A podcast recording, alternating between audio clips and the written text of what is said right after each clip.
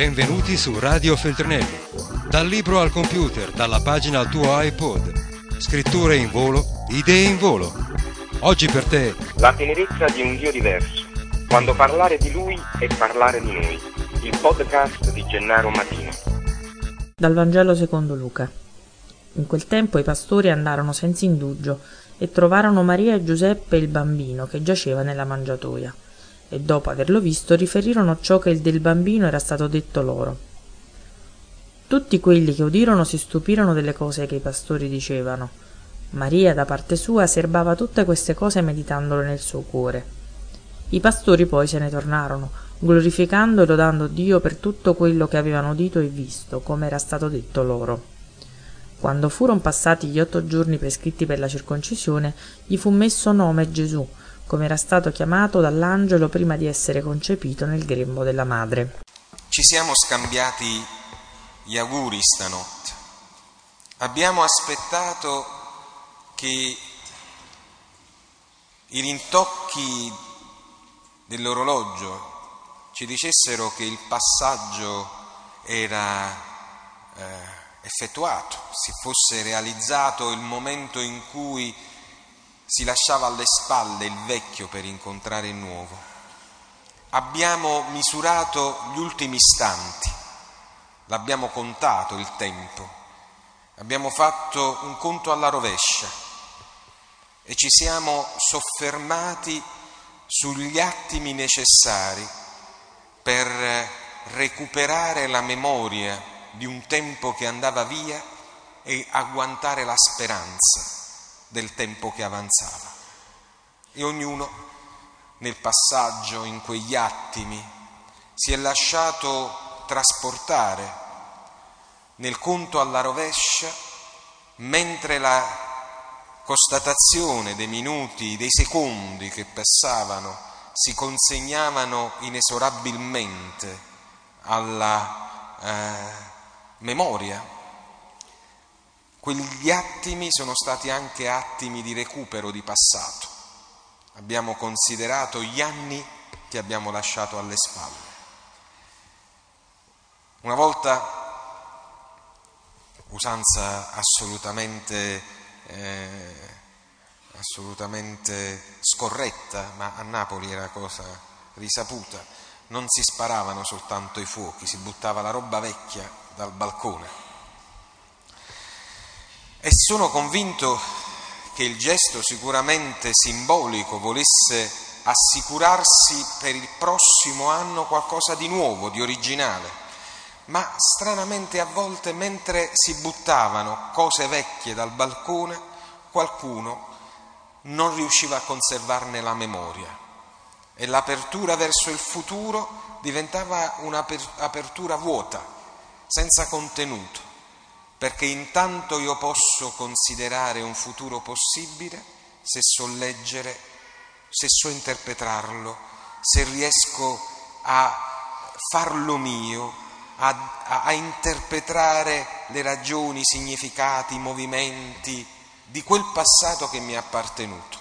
Non c'è nessun futuro possibile, non si può realizzare nessuna speranza se non si è fortemente radicati nella propria memoria e fare i conti con la memoria, dirsi la verità.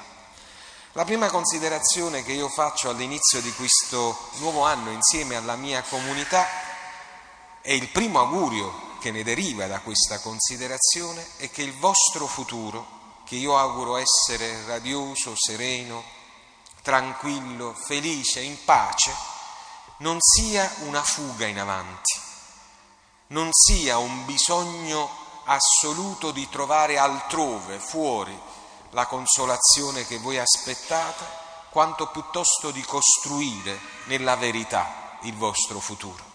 E per poterlo costruire nella verità è necessario fare i conti con il passato, perdonare il passato malato, riconciliarsi con il passato non sufficientemente adeguato per le proprie attese, riuscire a riconsiderare il passato degli affetti e anche il passato dei tradimenti degli affetti, riuscire a riconsiderare la grazia del passato e il dolore del passato.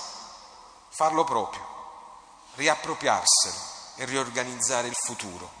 E allora quest'anno si apre, per ciascuno di noi si dovrebbe aprire come un augurio di dirsi la verità, sempre, comunque. E allora buon anno, primo buon anno, un buon anno di verità. Poi sapete, il primo dell'anno è un anno un po' complicato dal punto di vista liturgico, un po' complicato. Noi già siamo, come dire, una comunità fortunata di avere tante persone che comunque a mezzogiorno dopo la notte di oggi stanno insieme a pregare, ma è un po' complicato perché c'è ancora un po' il torpore della notte, il clima poi ehm, consiglia qualche ora di riposo in più, c'è ancora un po' lo stordimento eh, del cibo e delle bevande, eh. Eh, allora questa giornata è un po' una giornata sonnolenta sempre, per cui sembrerebbe anche fuori posto riunirsi per pregare. Invece proprio in questo giorno la Chiesa, chissà, forse per provocare, per dire guarda che è vero, è un anno, mette un sacco di cose proprio in questo giorno come riflessione. Per esempio la preghiera per il nuovo anno, e questo è, è, è, è pacifico, ma poi mette oggi il ricordo della maternità divina di Maria, perché oggi è eh, Maria, Madre di Dio, come inaugurazione di un anno ci affidiamo a Maria, ma forse ancora di più, oggi è la giornata di preghiera mondiale, come ogni primo dell'anno, giornata di preghiera mondiale per la pace.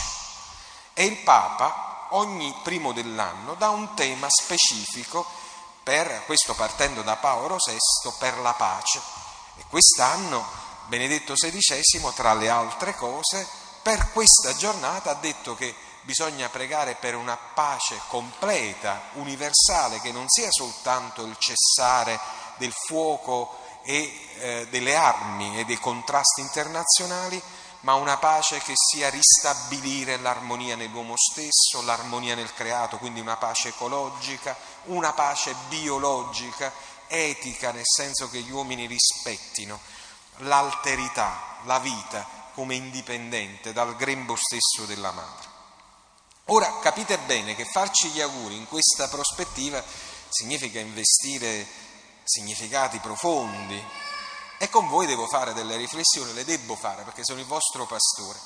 E anche se sono riflessioni che faccio dolorosamente con me stesso, non vi preoccupate, noi dobbiamo per forza necessariamente aprirci alla speranza. Oggi è obbligato, perché se vi devo fare gli auguri, devo poter dire, malgrado ci sono dei segnali che sono molto, ma molto tristi, difficili, io mi devo impegnare a trovare l'augurio a tutti i costi, anche se uno si alza in questo giorno e dice che augurio faccio alla mia gente? I soldi? Eh vabbè, le lenticchie già ve l'avete mangiate per voi, quindi è un problema vostro, le lenticchie già hanno fatto il proprio cosa, la salute.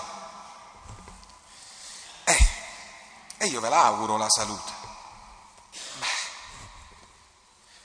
La prima visita che ho fatto stamattina alle otto e mezza del mattino sono stato chiamato, sono stato al Pascale, quindi credo che avevo fatto gli auguri anche a chi oggi andavo a visitare. Non, io ve lo auguro, me lo auguro a me stessa, ma la natura è natura, e poi nel momento in cui mi si dice dobbiamo organizzare la speranza in ragione della pace, qual è l'augurio che vi devo fare? Eh, di avere successo? Forse, forse, forse l'augurio che io devo farvi è quello di pace, di essere in pace con voi stessi. E questa pace, in me stesso e in voi, deve organizzare una visione del mondo diversa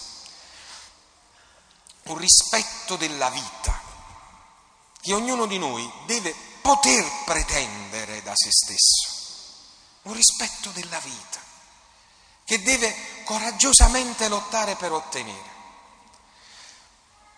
Oggi c'è una maniacale curiosità sadica di infrangere la vita, di sporcarla la vita, di renderla, eh, come dire, incapace di sogno, le immagini impietose, volgari della morte di Saddam Hussein,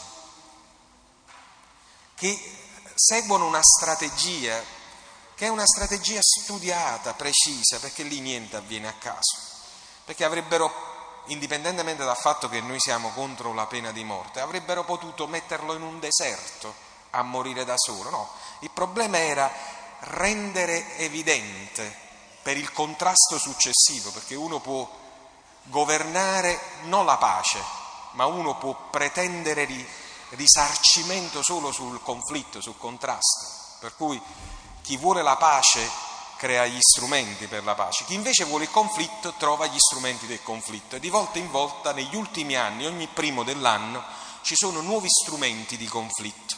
Fateci caso, all'inizio dell'anno è studiato che per l'anno successivo bisogna investire sui conflitti, non sulla pace. Quell'immagine di Saddam Hussein è l'investimento del prossimo anno di guerra. Quello è l'investimento per dire, visto che potevamo gestirlo in maniera diversa, noi ve lo facciamo vedere, provochiamo nuovi disordini, nuove difficoltà, nuovi contrasti, perché solo così nel conflitto noi abbiamo il nostro interesse. Eh? La Chiesa è stata molto chiara su questo, ma al di là di quello, quasi dall'altra parte la curiosità di andare a vedere come uno muore in quel modo. E la prima notizia stamattina, prendo il telegiornale, è stata quella uno dice, vi ricordate qualche tempo fa, il primo vagito dell'anno, il primo vagito dell'anno, dice il primo nato del 2007 è. Io ho aperto stamattina la televisione e ho, saputo che uno dei primi che è nato è stato buttato dalla finestra. Allora, mi sono chiesto, stamattina è successo, è successo solo. La cosa che io mi chiedo nel momento in cui io, come vostro pastore, nel momento in cui devo organizzare pace, devo farvi gli auguri, devo fare gli auguri ai miei figli, voi, ai nostri ragazzi, i vostri, i miei, qual è l'augurio che io devo fare? È un augurio ipocrita, che non mi fa tener conto del passato, come dicevo precedentemente, che non mi fa fare i conti con la memoria, o che invece, viva Dio, mi mette di fronte alla parola del Signore che dice, solo dalla luce del tuo volto può venire la mia pace, solo dalla luce del tuo volto.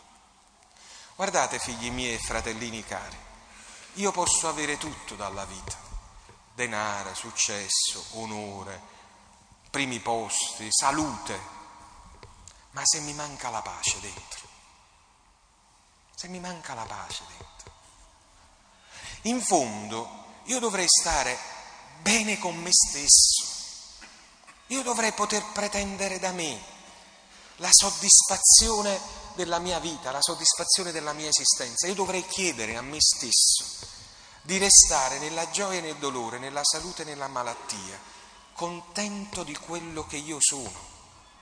È la pace fuori che a volte noi cerchiamo morbosamente, aggrappandoci a mille situazioni illusorie, compromesse, invece parte da dentro. E io come padre, come fratello, l'augurio che vi faccio è di stare in pace con voi stessi, di trovare la pace dentro. Voi mi direte, ma non è una cosa semplice trovare la pace dentro, perché io posso stare pure in pace, ma se il mondo è spaciato come faccio? Faccio finta che non vedo, non sai, faccio come tre scignette No, la pace dentro è possibile, a condizione che tu sai dove sei e hai speranza di sapere, perché lo sogni, dove vuoi andare. A condizione che tu ti dica dove sei, nella verità, non facendoti illusione, non mentendo a te stesso. E io ti auguro di dirti la verità, dove sei? In questo momento dove sei? E quali sono i tuoi sogni? E se pensi di non averli, costruisciteli i sogni, inventateli i sogni in ogni condizione, in ogni condizione. Allora io ti auguro di sconfiggere la guerra del mondo. Io ti auguro di sconfiggere la guerra nel tuo cuore. Io ti auguro di sconfiggere la guerra intorno a te. E ti auguro speranza per poterlo fare. Il resto verrà la salute ci sta, non ci sta, i soldi ci stanno, non ci stanno, le cose vanno di un verso o di un l'altro, ma se tu sei in pace con te stesso, questa è la vita. Noi uno ne teniamo da vivere. Ecco perché forse la benedizione dice, Signore, eh, mostraci il tuo volto, la luce del tuo volto su di noi, perché in fondo quello che noi urgiamo, di quello di cui noi abbiamo bisogno, è di fare chiarezza e solo la luce ci permette di sconfiggere le tenebre. Augurio di luce, non quella che sta aumentando con la bolletta del nuovo anno, ma la luce, quella vera, che rischiara la nostra vita. Ed è quello che auguro anche a me stesso, perché tutti, io e voi, se sappiamo scorgere un raggio di sole anche nei momenti tristi che ci circondano, noi sappiamo il passo successivo che dobbiamo fare. Dove sei? Qual è la prossima meta? Io ti auguro di saperti rispondere, io auguro a te stesso di sentirti collocato, di sentirti ben collocato nella tua storia, di non sentirti mai fuori posto, benché a volte vorresti scappare per essere altrove. Io ti auguro davvero la pace, non quella che dà il mondo, ma vi lascio la pace, vi do la mia pace, la sua, quella che costruisce un mondo di luce. Radio Feltrinelli. Tieni la mente a sveglia, non smettere di leggere. Resta collegato a questo podcast